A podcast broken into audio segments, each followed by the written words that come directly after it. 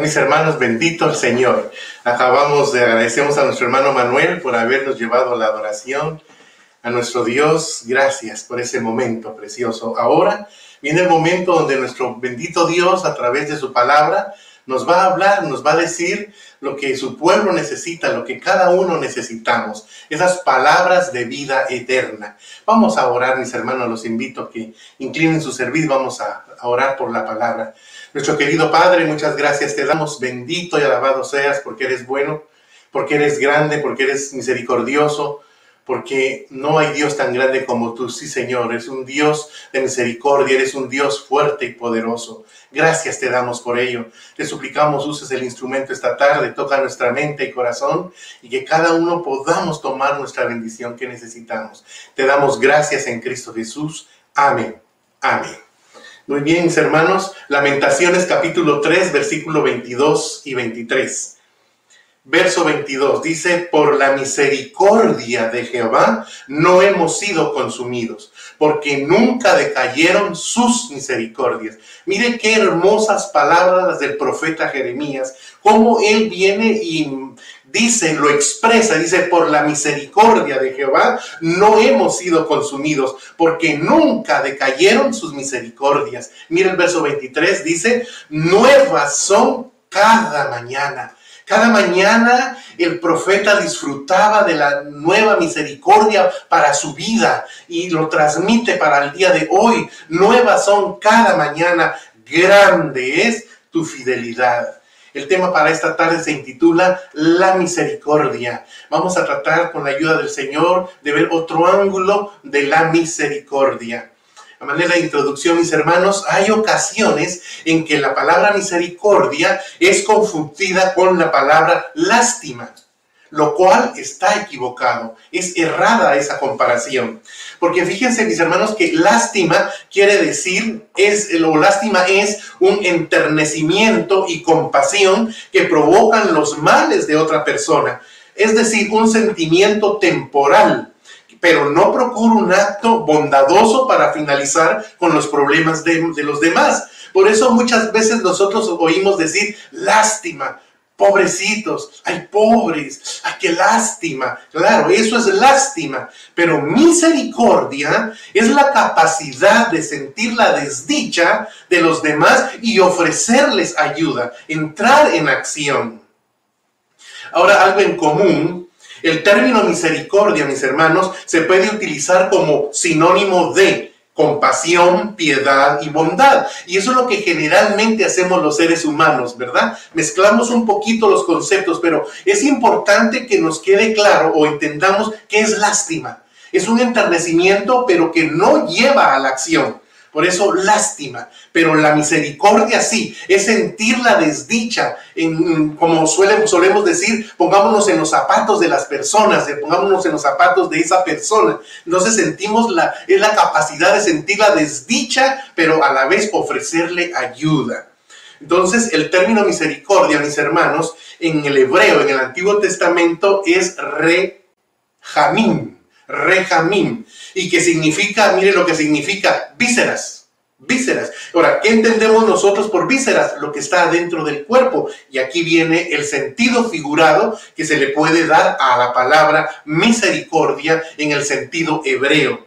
En sentido figurado, hermanos, expresa un sentimiento íntimo, profundo y amoroso, lo cual liga a dos personas lo cual conlleva a entrar en acción en favor del necesitado. ¿Por qué? Porque, eh, como dice la palabra vísceras, es interno, es profundo, liga, une a dos personas, lo cual la otra persona sí siente el dolor, la necesidad de la otra persona y lo motiva a entrar en acción. Entonces podemos ver lo que es la misericordia como valor, como valor. La misericordia, mis hermanos, está relacionada con el término amor. No se les olvide esto porque es muy importante en el desarrollo del tema cómo es que la misericordia va de la mano con el término amor ya que la misericordia es la capacidad que nos hace tener compasión de los males ajenos y nos incita a perdonar. Mientras que el amor nos inclina a no guardar rencor y a perdonar. Fíjense qué hermoso, eh, porque podemos tener, sentir misericordia, pero si aquella persona nos ha hecho algo, puede frenarnos la acción. Y eso no debe ser así. Por eso la misericordia como un valor, mis hermanos, es la capacidad de tener compasión de los males ajenos, la cual nos incita a perdonar. Si sentimos misericordia por alguien que de pronto nos ha hecho algo o ha hablado de nosotros o qué sé yo, cualquier cosa, pero hermanos, la misericordia nos insta a perdonar y eso lo, lo, conlleva el término amor o el sentir amor. El amor ágape de Dios en nuestra vida va hundido por eso a la palabra misericordia. No importando quién es, no importando quién sea, no importando lo que nos haya hecho, ¿sabe qué? Actuamos, somos motivados a actuar. Ahora mire usted la misericordia de Dios. La misericordia de Dios es la cualidad de Dios por la cual perdona los pecados de sus hijos. La misericordia es un atributo divino mediante el cual los creyentes piden a Dios para que tenga misericordia por sus pecados, desobediencias y es más, reincidencias sean perdonadas. Nosotros los seres humanos, hermanos, somos muy dados a reincidir a nosotros se nos olvida que ya fuimos perdonados y volvemos por nuestra naturaleza caída, por nuestra naturaleza pecaminosa a reincidir. Pero vamos a ver muchas veces también por qué es que reincidimos. Muy bien. Veamos un poquito entonces, mis hermanos, más de cerca la misericordia de Dios. Recordemos que la misericordia está relacionada con el término amor. Deuteronomio 4:31 Dice, porque Dios misericordioso es Jehová, porque los ama mucho, no los abandonará ni los destruirá. Jamás se olvidará del pacto que hizo, pues se comprometió a cumplirlo. Mire qué hermosas las palabras que escribía Moisés, porque Dios misericordioso es Jehová, porque los ama mucho. Hermana, hermano, ¿usted siente el amor de Dios? ¿Usted siente que Dios lo ama? Mire, el solo hecho de haber abierto nuestros ojos este día santo para glorificarlo, para oír de su palabra, ¿no es misericordia de Dios? Es una gran misericordia, mis hermanos. ¿Cuántos miles, si nos podemos decir millones alrededor del mundo, ya no abrieron sus ojos este día? Pero usted y yo sí. Y aquí estamos, bendito el Señor. Eh, lo hemos alabado y ahora nos deleitamos y empezamos a ver este otro ángulo de la misericordia. Porque, porque Dios misericordioso es Jehová. Porque los ama, ¿qué dice? Mucho. Y vamos a ver un ejemplo. Acompáñenme al, segundo libro de Samuel, capítulo 24, versículo 14. Mire, vamos a ver este ejemplo hermoso de la misericordia de Dios. David reconoce su pecado de orgullo. Verso 14. Entonces David dijo a Gad, en grande angustia estoy. Caigamos ahora en mano de Jehová, porque sus misericordias son muchas mas no caiga yo en mano de hombres. ¿Conocía David lo misericordioso que, era, que es Jehová? Sí. ¿Sabía David que eh, la misericordia de Dios es la fibra sensible de Dios? Sí, lo sabía.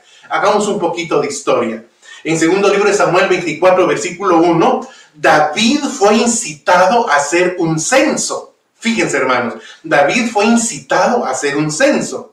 Ahora, ¿Para qué fue incitado a hacer ese censo? El versículo 2 en su segunda parte dice, para que yo sepa el número de la gente que yo tengo. Eso era lo que eh, David quería, el propósito del censo. Quiero saber el número de la gente que yo tengo. Y en primer libro de Crónicas, capítulo 21, verso 1, Satanás fue el que incitó a David a que lo hiciera. Satanás vino y lo incitó, lo rodeó, lo acorraló con mucho impulso, eh, de tal manera que le tocó el orgullo humano de naturaleza caída a David, para, y él mismo dice, para que yo sepa la gente que yo tenga. Pero aquí hay algo hermoso que debemos entender. Dios, el Eterno, fue el que permitió que Satanás tentara a David. Ahora, ¿por qué razón? Mire, hermano, antes de continuar, cuando nosotros llegamos a los pies del Señor Jesucristo, nosotros somos sus hijos, pero hermano, tenemos que dar la talla de hijos de Dios. Y muchas veces, mis hermanos, mis apreciados hermanos, nosotros caminamos en el Evangelio, pero no damos la talla. Nos acostumbramos, menguamos y bajamos la guardia. Y es lo que Dios siempre está atento de sus hijos. Él está pendiente de cada movimiento de sus hijos, del interno del corazón, de lo que pensamos, de lo que deseamos. Y David tenía, en el fondo tenía su orgullo, ya lo vamos a ver. Pero entonces Dios permite, mis queridos hermanos, que los pecadores, porque mientras no eh, seamos glorificados y resucitemos, somos pecadores caminando en esta tierra. Y Dios permite que los pecadores revelen el pecado de su corazón por medio de sus acciones. Y aquí David estaba declarando para que yo sepa el número mm, de la gente. Y fíjense que Joab era uno de los capitanes del ejército de, David. Y entonces, hermanos, David mandó. Mire el versículo 8. Dice que volvieron a Jerusalén al cabo de nueve meses y veinte días. Imagínense cuánto tiempo les llevó recorrer Israel y Judá para hacer el censo. En el versículo 9 está el informe. Mire el informe del censo. De Israel fueron 800 mil hombres fuertes de espada. Y de Judá fueron 500 mil hombres. Un total de 1.300.000 hombres de guerra. ¿Cómo le parece? ¿Cómo se sentiría David después de haber censado el pueblo? De saber el gran número de ejército que él tenía.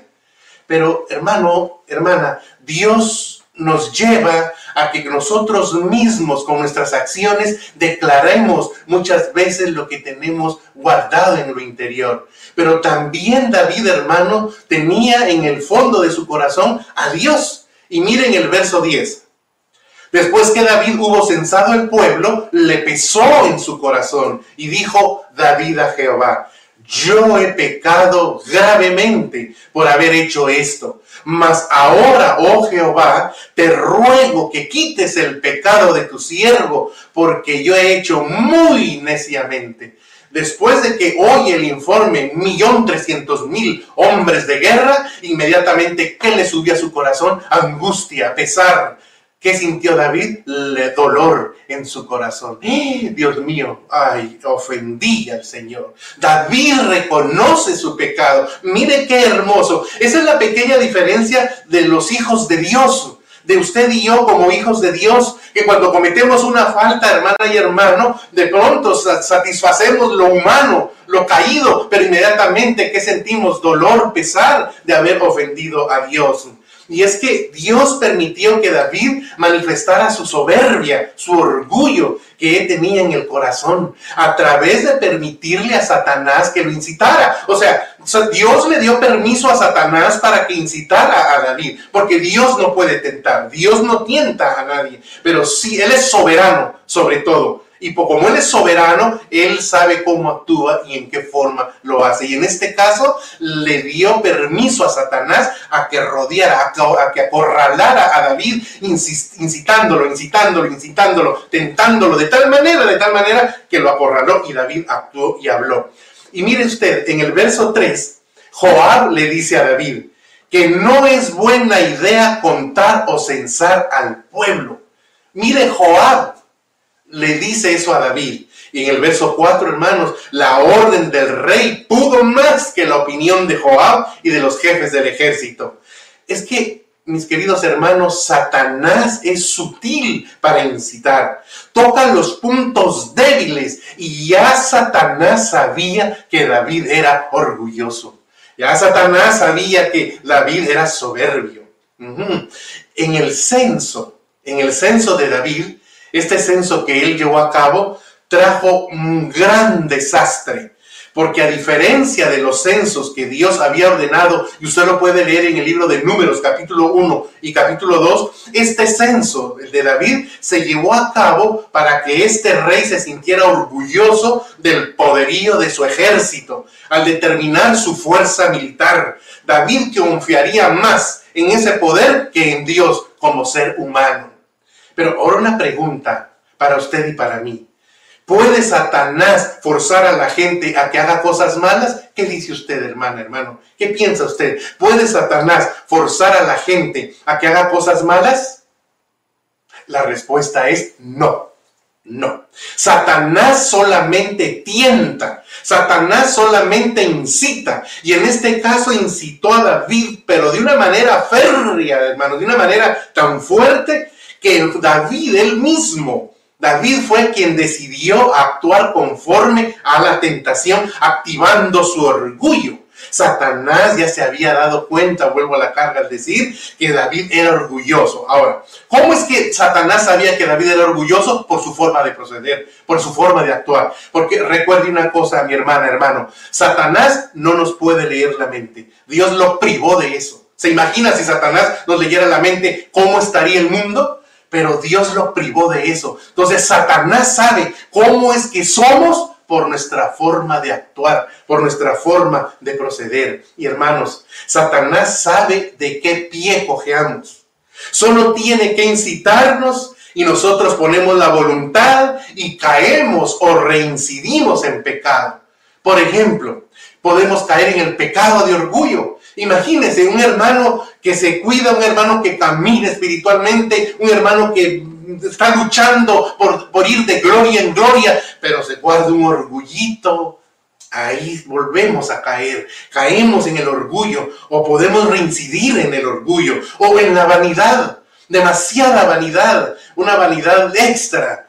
O hermanos, en la bebida, en el licor. Ahí calladito usted a la sombra de su cuarto, en oscuras usted puede caer o reincidir en el licor o en la fornicación. Los jóvenes sin casarse pueden caer en la fornicación, en la tentación. ¿Quién está al acecho incitando? ¿Quién está al acecho acechando? Satanás. O caer en el adulterio, dos personas casadas, o en la pornografía, hermano, que en algún momento cuando eras impío, caminaste en eso, y al llegar a los pies del Señor fue bloqueado eso. Pero como Satanás conoce que somos naturaleza caída, Él vuelve a incitarnos con aquellos pensamientos para que reincidamos.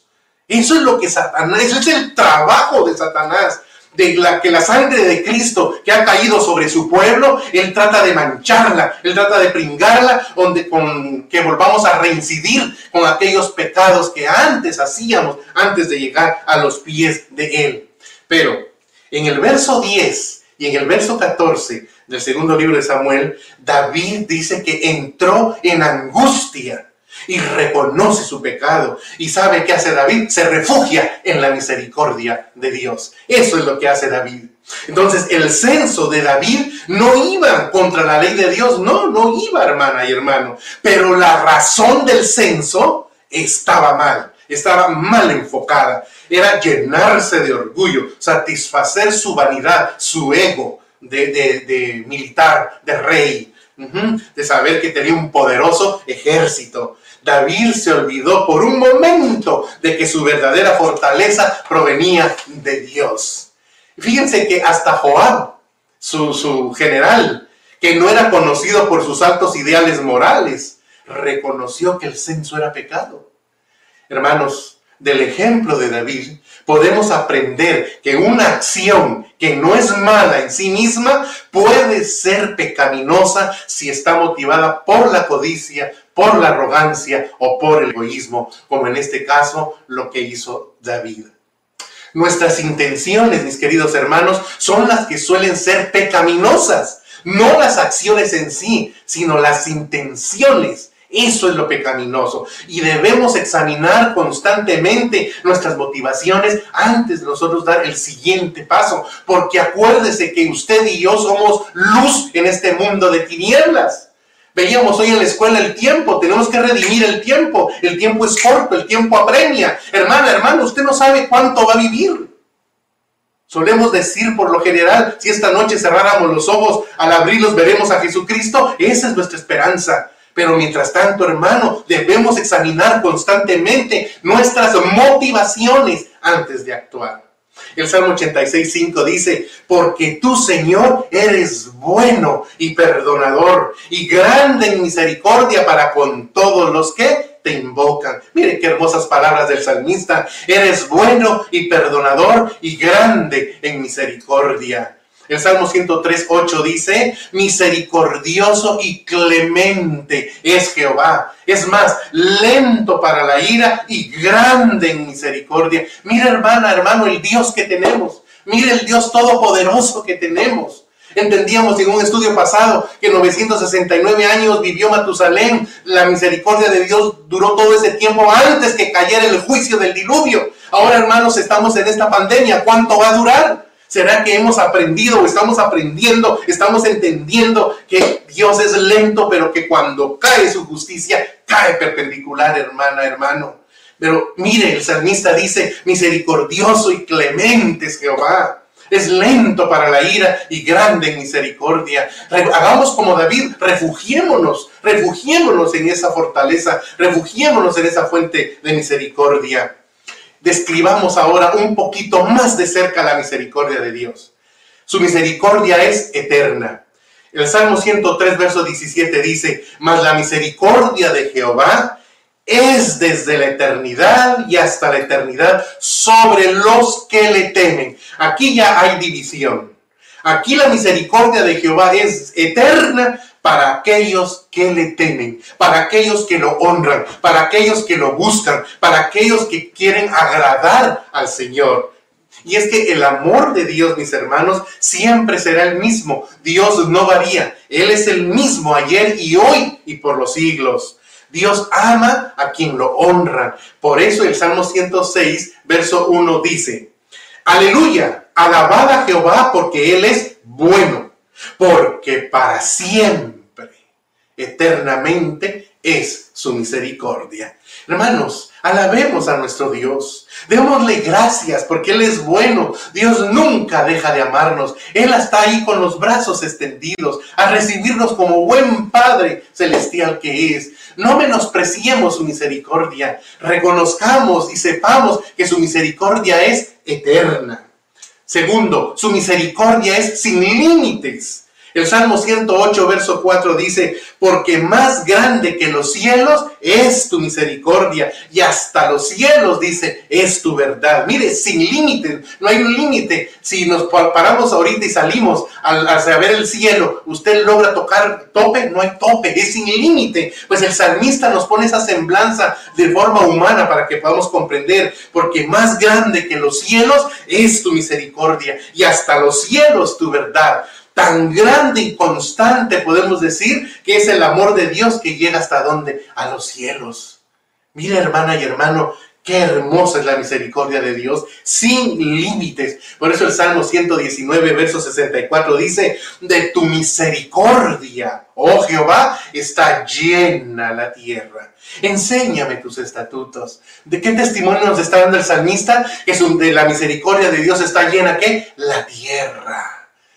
Claro, hermanos, si no fuera por la misericordia de Dios, ya que hubiera pasado con esta pandemia, ya hubiéramos colapsado, se hubiera acabado el mundo. Pero hay un remanente, hay hijos de Dios que estamos clamando día y noche y estamos apelando y acudiendo a su misericordia sin límites y echamos mano de ella día y noche y el Señor nos oye y el Señor sabe y Él conoce y su misericordia se sigue extendiendo, se sigue extendiendo porque su misericordia, porque su amor llena toda la tierra. Qué hermoso, qué hermosa la misericordia de nuestro Dios. Tercero, la misericordia de Dios prolonga la vida. Fíjese usted, Lamentaciones 3, 22, 23 que tenemos en consideración. El verso 22 nuevamente, por la misericordia de Jehová no hemos sido ¿qué? consumidos. Paremos un poquito ahí.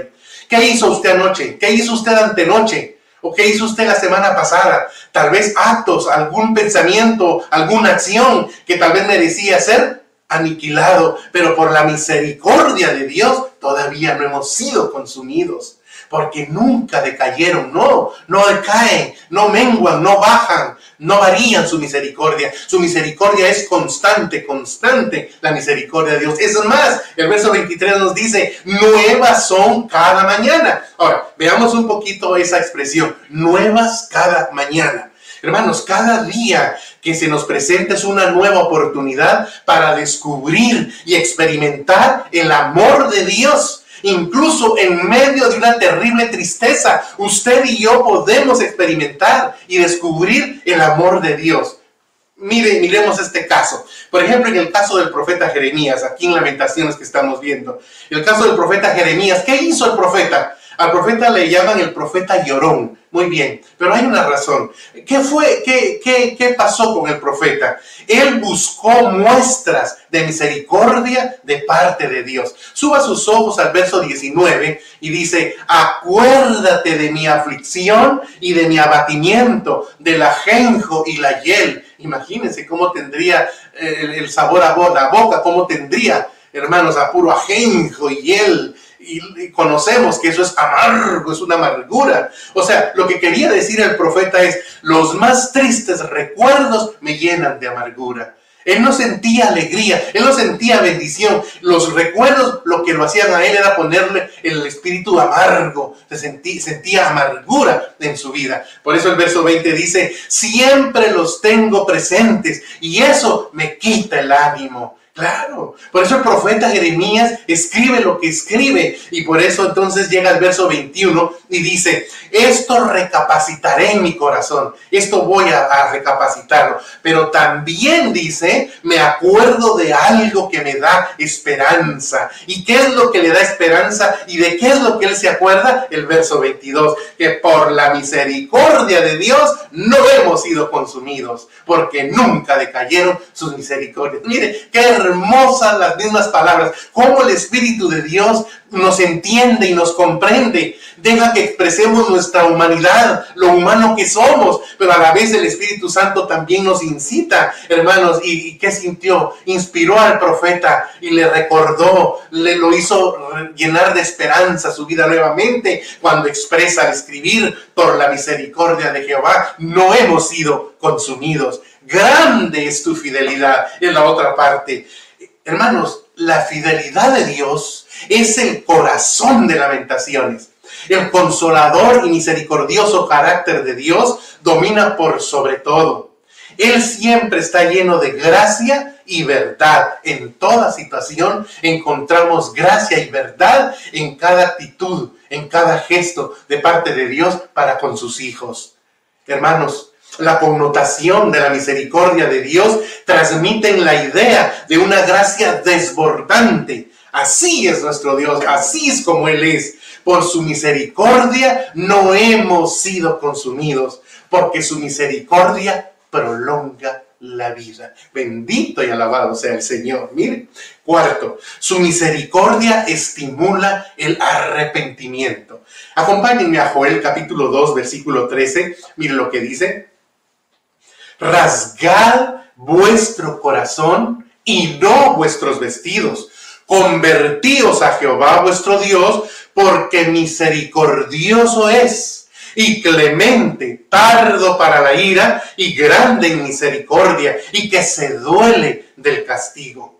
Hermanos, mire usted el llamado de Dios. Mire el llamado que está haciendo nuestro Dios. Arrepiéntanse y vuélvanse a mí. Pero dice el Señor, pero háganlo de corazón, de todo corazón y no solo de palabra. Es que aquí es donde entra nuestra naturaleza caída. Aquí es donde entra nuestra naturaleza pecadora. Hermanos, somos muy dados, somos muy impulsivos a actuar. Y, y hay un dicho allá afuera que se dice que la fuerza se va por la boca. Y entonces inmediatamente de palabra decimos y hacemos y hacemos castillos en el aire. Pero hermano, con Dios no es así. Con Dios así no es la situación. Dios quiere que no sea de palabra, sino que sea de hecho. Y es que antiguamente, mis hermanos, a menudo la gente se rasgaba la ropa para mostrar gran dolor. Algunos se echaban hasta tierra, ceniza encima de la cabeza, mostrando gran dolor. Eso era externo, esa era una, una figura externa. Sin embargo, nosotros podemos ver que Dios no quería eso. Él no quería una muestra exterior de dolor. Dios lo que está buscando es un sincero arrepentimiento interior. Por eso, eh, si tocamos un poquito la parte del ayuno, dice, cuando tú ayunes no pongas una cara demacrada. Es más, que ni se den cuenta que estás ayunando. Así tu Padre que está en los cielos te va a recompensar.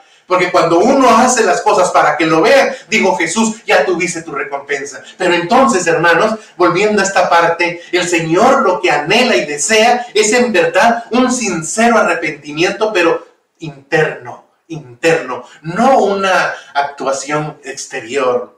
Sí, va a reflejar exteriormente cuando de veras, de corazón, es, hay sinceridad. Y es con sinceridad, se siente, se nota, porque Dios nos capacitó con esa percepción. Podemos percibir, podemos sentir exactamente lo que estamos enviando a través de nuestros gestos y hechos. En el primer libro de Samuel, capítulo 16, versículo 7, en su segunda parte, dice, Jehová mira el corazón, le dijo Dios a Samuel. Jehová mira el corazón. Yo no veo lo que el hombre ve. El hombre ve lo exterior, lo externo, pero yo, Jehová, miro el corazón. Y en Lucas 16, 15, Cristo dijo, mas Dios conoce vuestros corazones. Ya palabras del Señor Jesucristo ratificando que el Padre, el Eterno, conoce nuestros corazones. Y si hablamos un poquito de esto, hermanos, los fariseos actuaban piadosamente porque los demás, para que las demás personas los elogiaran, para que les dijeran, rabí, rabí, hermano, pero Dios conocía cómo tenían sus corazones. Dios sabía lo que anidaba ahí en sus corazones. Los fariseos que se pasan la vida tratando de mantener una buena imagen y buscando impresionar a otros, sirven al amo equivocado, sirven a su ego, sirven a su yo, pero no sirven al Dios eterno que busca un sincero arrepentimiento. Por lo tanto, esos, esa clase de personas no pueden servir a Dios. Tarde o temprano, ¿sabe qué, mi hermano, hermano? Fallan. Su carácter es revelado con sus acciones. No pueden estar aparentando, aparentando todo el tiempo. Tarde o temprano su carácter sale, su carácter explota y actúan tal cual son. Y entonces es revelado lo que tienen internamente. Por eso Dios pide, rasgad el corazón, rasga el corazón, porque Él conoce el corazón de cada uno. Hermana, hermano, ahí donde usted está, donde quiera que nos estén viendo, y gracias porque nos están viendo, pero donde quiera que usted esté, Ahí Dios lo está viendo su corazón. Y si usted necesita esta tarde de rasgarlo, rásguelo ante Él. Doble su rodilla después. Eh, dice el Señor Jesucristo, entra en tu aposento, cierra tras, ti la puerta, que ni tu familia se dé cuenta. Hazlo solito ahí. Clávate en tu cama y ahí mismo rasga tu corazón delante de Dios. Y el Señor que lo ve, ahí vendrá la recompensa, porque Él conoce nuestros corazones. Por eso Él dice, rasga el corazón.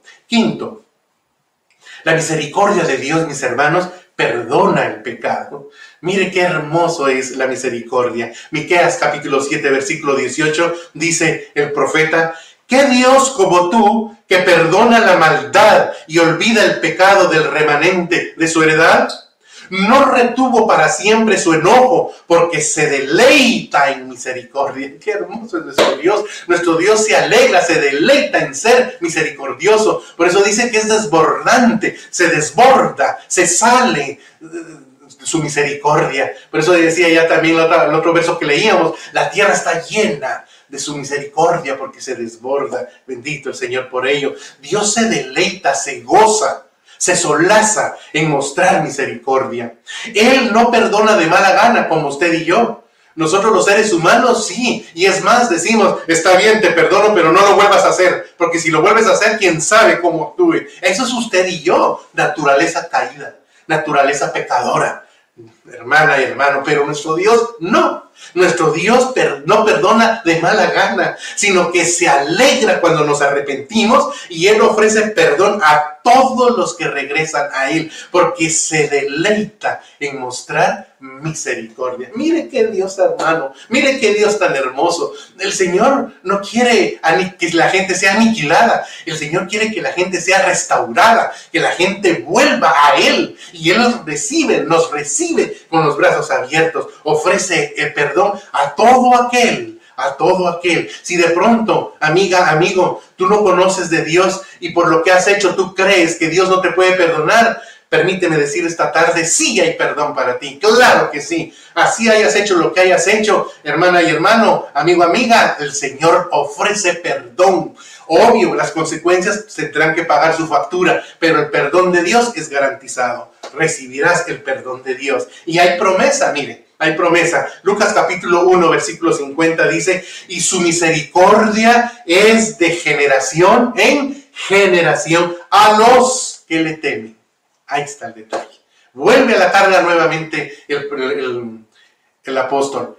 La misericordia de Dios es de generación en generación a los que le temen. Por eso es muy importante, mis hermanos, temer a Dios. Es muy importante honrar a Dios. Es muy importante conocer a Dios. Y la única manera de conocer a Dios es a través de su palabra. A través de su bendita palabra. Él se revela y nos muestra cómo es que es Él.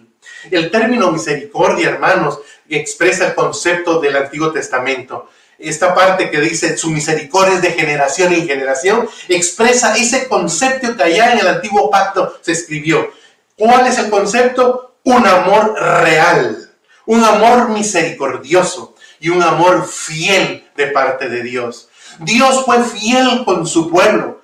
Hermanos, lo sobrellevó 1500 años y el pueblo duro, duro, duro, duro, hasta que la justicia empezó a llegar. Claro que sí, pero entonces recuerde, cuando dice Lucas, la misericordia es de generación en generación, la idea, el concepto es, esa misericordia es un amor real, es un amor misericordioso, es un amor fiel de parte de Dios en los que le temen.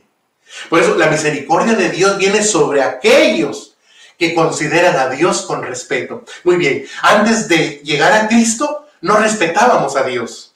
Ofendíamos a Dios, abandonamos a Dios, etcétera. Usted ya sabe el resto. Pero al llegar a Dios, hermanos, al estar ahora en el terreno de Dios, hermano, hermana, respetémoslo, venerémoslo, honrémoslo. ¿Y sabe cuál es la promesa? Que su misericordia nos cubre. Y prueba de ello la estamos sintiendo ahorita en esta pandemia. Bendito Señor, estamos vivos, glorificando al Señor, bendiciendo su nombre. Amado sea el Señor por ello. Bendito Dios. Y que el Señor pase su manto de misericordia y de sanidad sobre todos aquellos también que los ha alcanzado. Muy bien, Efesios 2.4, mire lo que dice. Pero Dios, que es rico en misericordia, por su gran amor con que nos amó Hermosas palabras del apóstol Pablo. Pero Dios que es rico, es millonario en misericordia por su gran amor con que nos amó. Mira, hermano, el Señor no está viendo si usted es alto o bajo. Él no anda viendo nada. Él no está viendo nada exterior. Él nos ama a todos por igual. Porque Él es rico en misericordia. En su misericordia, ¿sabe qué hizo el Señor? Entregó a su Hijo por nosotros cuando aún éramos sus enemigos, cuando aún no habíamos llegado a sus pies, cuando aún no habíamos llegado a recibirlo, cuando éramos a oscuridad, parte de la oscuridad, el Señor entregó a su Hijo por amor a nosotros. Y lo hizo mucho antes de que nosotros lo amásemos. Mire cómo es nuestro Dios. No es grande su misericordia, no es digno de honrarlo y de venerarlo. Es que la misericordia de Dios, mis hermanos, perdona el pecado. Sexto, la misericordia de Dios hace posible la salvación. ¿Se da usted cuenta cómo es la misericordia? Y si, siguiéramos profundizando, hermano, yo le digo que encontraríamos mucho más. Pero miremos esta sexta. La misericordia de Dios hace posible la salvación. Tito capítulo 3, versículo 5, mire lo que nos dice. Nos salvó, no por obras de justicia que nosotros hubiésemos hecho sino por su misericordia. La palabra de Dios, ahí el profeta Isaías dice que nuestras mejores obras de justicia son como trapos de inmundicia. Imagínense, hermano. Entonces, nosotros, por nosotros mismos, hermanos, jamás alcanzaríamos la salvación. Pero nos salvó por su misericordia. Y primera de Pedro capítulo 2, 10, verso, su segunda parte dice, pero ahora habéis alcanzado misericordia. Ahora, ahora habéis alcanzado misericordia. Hermanos, nada hay que podamos decir o hacer para motivar a Dios a salvarnos. No hay nada que usted pueda decir o hacer para motivarlo. ¿Sabe por qué? Porque Él nos ofrece salvación únicamente y exclusivamente a causa de su gracia poderosa, la cual quedó demostrada en la cruz del Calvario. El Señor voluntariamente, Él llegó hasta la cruz para clavar en la cruz todos sus pecados y los míos. Es más, él nos limpia, nos imparte nueva naturaleza y nos da vida eterna en virtud de su gran amor por nosotros. No es de bendecir el nombre del Señor, mis hermanos, no es de glorificar su gran misericordia para con todos los que ya hemos llegado a conocerlo. Voy concluyendo mi tema entonces esta tarde, mis hermanos. Dios no puede dejar jamás de ser misericordioso porque esta es una cualidad de la esencia divina. Pero el ejercicio de su misericordia especial está condicionado. Y es a través de Cristo Jesús que podemos alcanzar misericordia. ¿Sí ve qué hermoso? Mire, nuestro Dios no puede dejar de ser misericordioso, porque ese es un atributo de Él, eso es una cualidad en esencia de Él. Pero el ejercicio, la acción de su misericordia especial sí está condicionada. Y es a través de Cristo Jesús podemos alcanzar esta misericordia. Por eso Tito 3.5 en su segunda parte dice, mas por su misericordia nos salvó. Por eso el Señor Jesús nos da la salvación. La misericordia de Cristo nos da salvación. Hace posible que seamos salvos. Hermanos, Bien podemos decir juntamente con el salmista David en el Salmo 59, 16, lo haré de mañana tu misericordia. Hermanos, Dios es nuestra fuente de misericordia. Y cuando uno se acerca o se arrima a una fuente, ¿qué está saliendo de la fuente? ¿Qué brota de la fuente? Agua y agua y agua. Nuestro Dios es una fuente de misericordia. No nos alejemos. Al contrario, acerquémonos, refugiémonos, que alcanzamos misericordia. Vamos a orar por el mensaje, mis hermanos. Nuestro querido Padre, gracias, bendito y alabado seas, porque eres bueno y eres grande. Qué misericordioso eres. Permítenos entenderlo, comprenderlo. Permítenos ser sensibles, Señor, y que podamos valorar y atesorar esa misericordia con la cual tú te manifiestas a tu pueblo por tu gran amor que nos tienes por tu gran amor que has manifestado. Y lo has manifestado desde ayer del tiempo y hoy también lo vemos en este tiempo, en esta temporada que estamos viviendo. Ahí tienes a tus hijos, ahí están tus hijos y es por tu misericordia. Bendito y alabado seas. Gracias te damos, Señor, en Cristo Jesús. Amén.